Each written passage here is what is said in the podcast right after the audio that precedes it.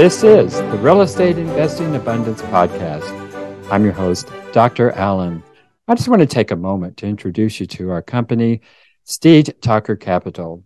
Steed Talker Capital is a real estate investment firm. If you'd like to learn more about real estate investing, head over to our website, steedtalker.com. And while you're there, take a moment to get your one page guide to the 10 steps to passive real estate investing. Downloading this PDF will also enroll you in our Enlightened Investor Circle.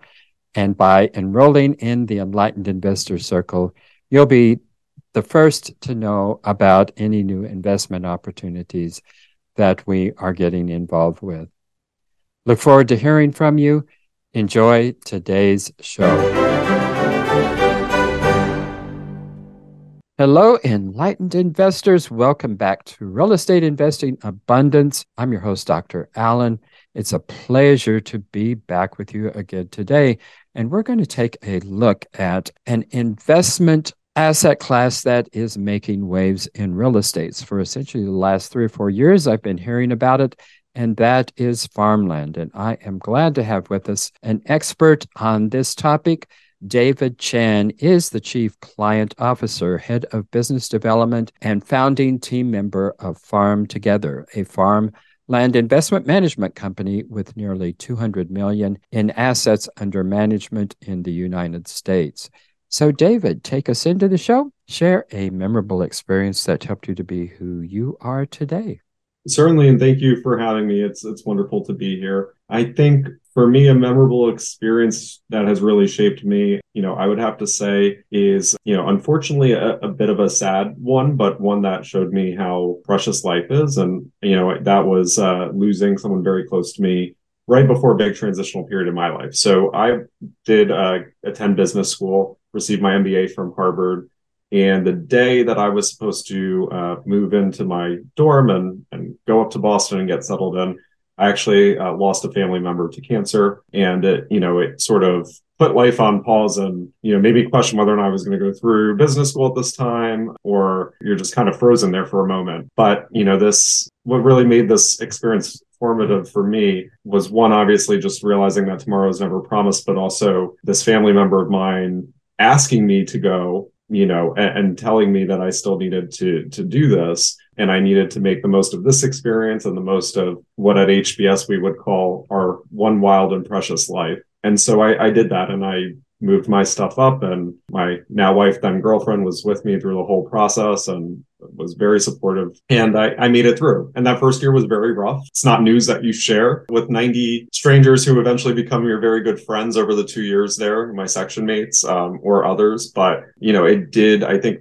make me a very resilient person. And it did make me very much appreciate the present and an understanding that you know tomorrow is never a given. So for me that was quite formative. It changed my view on the world. It changed my view of just relationship management and enjoying time with those who we love. And, and prioritizing the things that matter most in life. Well what an incredible lesson to learn. And uh, one we all i guess uh, I, I need to constantly remind myself of is that the only time we have to live is the moment. And uh, so easy to get uh, caught up in what we're going to do in the future and forget that we live here in the moment. Well, thank you for taking us into that, David. So just start us off by really defining what is uh, farmland investing. Certainly. So investing in farmland is exactly what it sounds like. We're investing in the real estate itself, agricultural real estate, land that is used to produce agricultural commodities. So that can range across two broad uh, groups. One, which we call specialty commodities or permanent commodities. Those are commodities that grow on long lived assets like trees or vines and you are underwriting those assets with economic lives of 25, 30, in some cases, maybe even 50 years of production. So examples of those types of commodities would be anything in the tree nut family, almonds, walnuts, pistachios, pecans, hazelnuts, citrus, which would be limes, lemons, tangos, mandarins, navels. You have uh, wine grapes and table grapes that grow on vines. You have tree fruit, like nectarines, apricots, uh, apples, pears. So a, a, pretty broad range of specialty commodities. And that would be what we call permanent plantings. And, and they're called permanent because you have, again, a, a tree or a vine that's a, a long lived asset that you're depending on uh, production and cash flow from for often decades. The other group is what we call annual or row crop commodities. And that would be bare land that is planted every year to annual commodities like corn, soy, wheat, lentils. And so that is obviously quite different from an underwriting perspective and also a yield perspective because you don't have a long lived asset there that obviously changes the risk profile of that land but you're also dealing with a more, I would say, homogenous commodity market. These are commodities that often can be grown in lots of different parts of the world. They're not as sensitive to uh, particular climates, which uh, many of the specialty commodities are. Yeah. I'm wondering about uh, about truck farming, like uh, like vegetables, tomatoes, carrots, cabbage, uh, those kind of crops. Do you ever invest in in those kinds of of commodities? Yep. So that would fall under, uh, believe it or not, row crops. Um, row crops. Okay. And uh, and we do consider, you know, vegetable farms. Um, you know, I believe we underwrote a property in California that was a tomato farm. So yes, we see those as well. There certainly are some differences between farmland investing and the other more typical types of real estate investing. So, just give us an overview of what are those major differences when an investor is considering farmland. Sure. I think they are quite different, but they're also maybe more similar than many would think. So, to start with the similarities, just like real estate investing, farmland has two uh, return streams or components of return one being income, the other being appreciation. So similar to any real estate investment, a cash yield from farmland, uh, a farmland investment is derived off of either operating income or rental income. Operating income would be if we hire uh, an asset manager to do the farming and we take exposure on yield and, and commodity prices. Whatever the net operating income uh, for a given crop year would be, could be paid out as income. Rental income would be if we lease the property to a tenant, they would pay us a, a rent for that lease and that would be distributed as rental income. And then uh, there's an unrealized appreciation over the course of holding the asset. And then, of course, uh, if and when you sell that uh, farm property, you would then realize appreciation. So that is all pretty similar and, and analogous to real estate investing. I would say where farmland perhaps differs is that there are obviously a lot of nuances and I would say specialized expertise needed to manage different types of farmland. And so while certainly there are local uh, micro market factors that influence real estate appreciation prices, but property manager managing a commercial real estate building in Dallas, Texas is probably not going to have too different of a skill set than a property manager in Chicago, Illinois.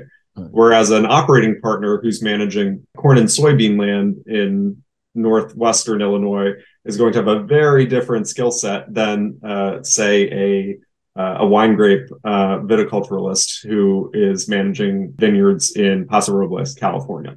So there's a, you know, there's certain domain expertise certainly that is different between the two, but as a asset class and looking at how economic returns are generated, it's actually very, very similar and analogous to real estate investing. Enlightened investors, if you haven't done so already, be sure and click that like button and also click that share so others can take advantage of the content. And finally, be sure to subscribe so you don't miss a single one of our upcoming episodes. That brings up a question in my mind to go out and find some fairly competent and capable property managers. It's probably not going to be too difficult to do that. In fact, you put, if you even put an ad in the paper, you're probably going to get several, maybe hundreds of applicants for that. I would think the applicant pool for a farm manager would be considerably reduced. Is that the case? And where are you finding competent managers? That's an excellent point and very true. So it is certainly not a nearly as large of a market for operating partners as, as probably uh, commercial real estate property management. You know, I think uh, particularly in the West, where a lot of the specialty commodities are grown, there are probably maybe hundreds of operating partners, which may sound like a lot, but that's a very small number if you consider how many hundreds of thousands, of, if not millions of acres are, are in production there. So it's actually a, quite a small number. And I would say that a good portion of the relationships that we have with operating partners do come from our team's collective experience and track record in farmland investing. And our team has decades of experience at prior organizations where we've worked with many of these operating partners. And so we have established relationships we have a sense of the skill of different operating partners. And so that obviously helps to, um, I would say, accelerate the identification process in selecting an operating partner. That being said, that certainly doesn't prevent us from evaluating new partners. And we have formed new relationships and have hired new operating partners. And it's no different of a process for new partners where, you know, well, it starts with the conversation on what their zone or scope of geography is, where will they service assets, and getting a sense if their footprint matches and overlaps with ours. Understanding their practice, their production history, doing due diligence on their production, doing due diligence on their financials, and understanding, you know, how creditworthy of a part uh, of a partner they are, and I think an- another big aspect for us is we enroll all of our, our properties in a standard called the Leading Harvest Farmland Management Standard, which is a broad sustainability standard that covers various aspects of uh, farmland stewardship from soil conservation to water management to uh, even labor practices. And so for us, since we enroll every single acre in that standard and we are audited by a third party, a certified third party auditor on those practices, we need to ensure that any operating partner feels comfortable and competent working within the bounds of that standard. So that is also a large item for us in having discussions with potential operating partners. But it's certainly part of our investment strategy. Um, I often say, you know, you could have the best piece of ground or dirt in in the state and in the country in the world, but if you don't have a skilled operating partner and network to service that asset, you're never going to realize the full potential of that property. Yeah, that's that's what I would think. And I mean, as as you're talking here, I'm just thinking of well, I think our I'm not sure exactly how to answer ask this question, but as I think about it, I mean, we think of farming as farmers being tied to the land and, and historically from generation to generation, actually, that uh, farms have been passed down to from one generation to the other. And not only are these families grounded in the land themselves, but they have this accumulated knowledge and expertise, not only how to farm, but how to manage uh, farms. How is, or if you even have a template for this, are you integrating with the historical aspect of farming in conjunction with your business plans? Just so that I fully understand the question, are you asking this in, in the light of uh, more family farming, generational farming, or more management practices and, and how those are evolving? Well, I'm wondering how a sustainable business could not really kind of marry marry the two. I mean, I know there's a lot of huge agri farming out there, but by and large, it isn't very sustainable. Uh, I see. So you know, for us, you know, we are long-term investors. We're not flipping farmland. Um, our deal horizons are typically 10 years um, in duration. And so for us, you know, it certainly does us no service to maximize yields in the short term at the cost of depleting, you know, whether it be the soil nutrient content or depleting uh, the aquifer beneath the property or whatever it may be. That certainly doesn't benefit the surrounding community doesn't benefit us either because uh, when we go to sell that property, a new prospective buyer is doing their due diligence. Um, th- that is all going to be realized in the soil tests mm-hmm. and in the water tests that you know that, that there are issues there based on how the land was managed. So you know, for us, we are long-term investors. We manage that way. We think that the most profitable farmland investments are going to be ones that are managed as good stewards, and that's where you'll be able to uh, to see the most appreciation for an asset. And so that means considering you know any treatment options uh, integrated pest management fertilizer practices any intensive management practice like tilling. I certainly don't want to say something too broadly. There there could be a time and place for any management practice but using the most intensive management practices at all times in order to reap short-term benefits at the cost of long-term rewards is not something that we think makes any financial sense let alone considering the externalities on the environment and, and, other considerations. So for us, you know, that is why we we were one of the earliest adopters of the leading harvest uh, farmland management standard. we do believe sustainable farmland management is the future and key. And there are several different types of certifications out there. The reason that we opted for this one with Leading Harvest is the requirement of a third party auditor. That to us um, very much legitimized this management practice where, you know, we are not the ones writing our impact report. We don't have someone in our marketing department telling the world how sustainable we are. We have a, a certified third party auditor randomly selecting properties of ours in our portfolio, going on site and seeing with their own eyes whether or not we're operating within the confines of this standard. And we think sustainability in our industry should be held to the same level of, of esteem as uh, financial audits. You would never trust a financial audit from a company where the company's controller said, "Yep, I did the audit and it's all good to go." That would never fly. Um, so why do we why would we trust that for sustainability? So for us, the objectivity provided through the third party audit process in Leading Harvest is what really led us to being one of the earliest adopters of that standard. Wow. Well, that is impressive. Well, what makes farmland a, a compelling investor? Why would our uh, viewers and listeners want to consider it for their portfolios? I think in today's world, you know, if you look at farmland yields, there are there are comparable yields out there in the market today with where rates are. And, and I think some investors at the surface may say, okay, you know, this may have made sense a couple of years ago when interest rates were zero, but now interest rates are no longer zero. So why would I find something like this attractive? And the reason we still think that this is is and in our view will very likely always be an attractive alternative is the diversification benefits that it adds to an investment portfolio and the defensibility of the asset class in over 30 years of uh, tracking the NCREIF Farmland Index, which is uh, the index that we use um, to judge industry performance, has appreciated and shown positive growth in all but I believe one quarter. So if you do the math, that's a lot of quarters. Mm-hmm. Um, and no other asset class has has proven to be as resilient.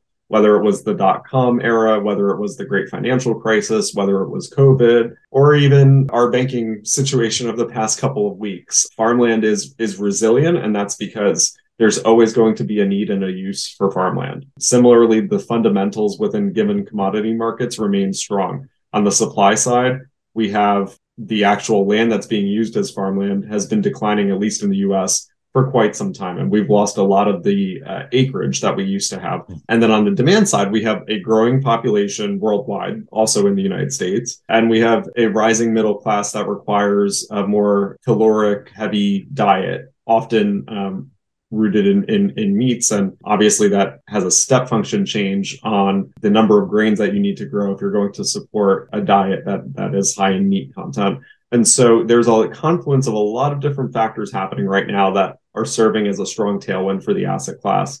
And so while cash yields, you know, may be comparable to what investors are seeing in uh, some other alternatives right now, if you consider both the appreciation component, which we believe will continue to be very meaningful as these fundamentals play out, and also the fact that farmland is such a strong diversifier and is uncorrelated with stocks, uncorrelated with bonds, uncorrelated with gold, and only has a mild positive correlation with real estate. When you add an allocation to farmland to your broader investment portfolio, your risk adjusted return expectation for your broader portfolio will likely increase as a result. Very interesting, David. So tell us about uh, FarmTogether, how that operates for from an investor perspective, and how it is that investors can actually reach out to you to diversify their portfolios through farmland. Certainly. So our website is a meant to be, and I think is a one-stop shop for investors who are interested in either just learning more about the asset class or making an allocation and investing in farmland.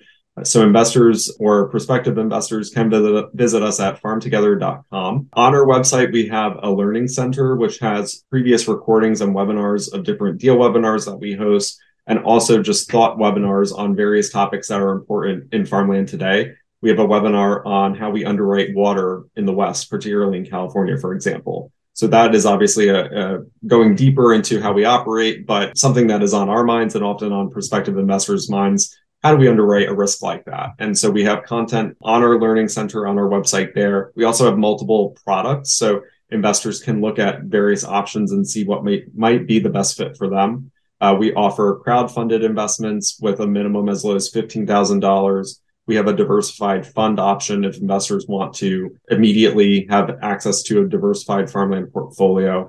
And for investors who may be active in real estate and may be participating or expect to participate in a 1031 exchange, we also offer 1031 eligible products uh, like tenant and common structures. So there's lots of different products, you know, hopefully each tailored to an individual's preference or needs. And uh, investors can learn about that on our website farmtogether.com or certainly reach out to our team at clients at farmtogether.com with any questions. Uh, what about accredited? Uh, do you require that your investors be accredited? Yes, for our US investors, we do require uh, that investors are accredited, and we support the verification of accreditation status on our website. But if there's any questions on how to become verified as accredited or go through that process again, anyone can feel free to reach out to our team, uh, and we'd be happy to help. And what about liquidity? Liquidity is going to, I would say, differ by product. So different products that I mentioned are going to have different liquidity parameters. Generally speaking, farmland is a longer term asset class. And so we would want to set expectations with prospective investors that, again, these are not short term flips. So our typical underwriting expectation is a whole period of anywhere between eight and 10 years. We do have some options like our fund that do have a, that fund specifically has a two year lockup period after which there are opportunities for quarterly liquidity. So that is a, a more liquid option than, say, a crowd-funded fund that is meant to be a closed-end fund for 10 years. But yeah, it'll differ by option. You had mentioned underwriting water. Can you just just real briefly tell us what that process is like for uh, underwriting the risk for water? I don't know how to do that briefly, but I'll try my best. So in California, there are over 300 GSAs or groundwater sustainability agencies, each of which is responsible and charged with creating a GSP or groundwater sustainability plan for that given area, agency, or district. This is all under a new riparian rights uh, piece of legislation that California passed back in 2020 called SGMA, which stands for the Sustainable Groundwater Management Act. And so thinking about water due diligence for us, it starts with what GSA are we in? What what uh, irrigation district are we in, understanding what a particular GSP or plan for that given district or agency is is where we start. Then we would consider where are we located in the state and, and in that district and what is the underlying aquifer beneath the property? Is that aquifer positively re- recharging? Is that aquifer depleting? What is the rate of recharge or depletion? We would then consider what is the water availability currently at the property? Does it have two sources of water? Um, two sources meaning both access to surface water, which would be uh, you know often collected through rainfall, groundwater, which would be water beneath the property in the aquifer water table, and what is grown on the property or what do we intend to grow on the property. So if we're intending to redevelop a property into an almond orchard, we know generally how many acre feet of water an almond orchard of X size requires per year. So, how many acre feet of water are we going to expect with reasonable confidence from surface water, given precipitation patterns, rainfall history? How much groundwater do we expect to be able to acquire at the property, given recent historical data on snowpack and snowmelt, and whether or not that's an aquifer that's positively or negatively recharging, and also given the fact on groundwater of the particular uh, GSA or agency or district that the property is located in and what their rules and regulations are around groundwater usage. So we would try to put that puzzle together and figure out, you know, based on all of those factors, are we comfortable with water? And, you know, I think often water in California at least is painted as a always as a negative risk. There are properties where water is a is a positive, and we may think that the property is actually potentially undervalued or, or will be a more promising investment over time because the water is extremely secure in our view. And so, you know, for us, part of our job in in investing in farmland is implicitly investing in water as well. Well, makes uh, makes perfect sense. And we're just about out of time here, but desertification, well, is a a global concern, particularly with uh, global warming and what have you, and uh, certainly with so much of what is what you're doing is in the West. Uh, so much of the West is uh, is currently desert, and those deserts are really creeping up on us. Does your company have any plans or any efforts in terms of de-desert uh, desertification? It's an interesting question. I mean, I think we operate in what would technically be considered a desert in some areas of our portfolio. For us, it's more so just, you know, looking at the underlying fundamentals of a property. And if we think that the property is a sound investment for continued farmland investment, we'll move forward. Um, I don't think we necessarily have a view or a purpose of de- desertification. You know, it's more so we want to be a good steward of farmland and continue to ensure that the U.S. remains a leader in farmland management and agricultural production. I think, you know, just by operating in some parts of, of the country where we do, if we're not technically a desert, we have a desert in our backyard um, but that doesn't necessarily mean that you know that area of the world or that area of a state is not ripe for production of a given agricultural commodity. There are many commodities that actually thrive in those types of environmental conditions. Mm-hmm. So I, would say that's how that's how we approach that that topic. But it's an interesting question. Well, it uh, sounds like a very fascinating and a viable investment with, as you pointed out, uh, resilience and uh, diversification of portfolios. So it has definitely been a pleasure, David. Very informative. Thank you so much for being with us today. Thank you. Enlightened investors, don't go yet. I have just a couple of quick requests. You know the drill like, share, and subscribe. But we also need your help to build our audience, so please go to your favorite podcast app and leave us a five star rating and review. I'll be most grateful. Until next time, prosper, and live abundantly. Thank you for tuning in to Real Estate Investing Abundance, brought to you by Steed Talker Capital, a company working for passionate professionals like you to develop financial independence built on solid passive real estate investments. As part of our efforts to make the world a better place, Steed Talker Capital contributes to activities and organizations committed to better understand the equine. These endeavors attempt to enhance the human treatment of horses worldwide. Steed Talker Capital, working for a world where all creatures, great and small, flourish abundantly. For resources to develop your financial independence, connect with us at steedtalker.com.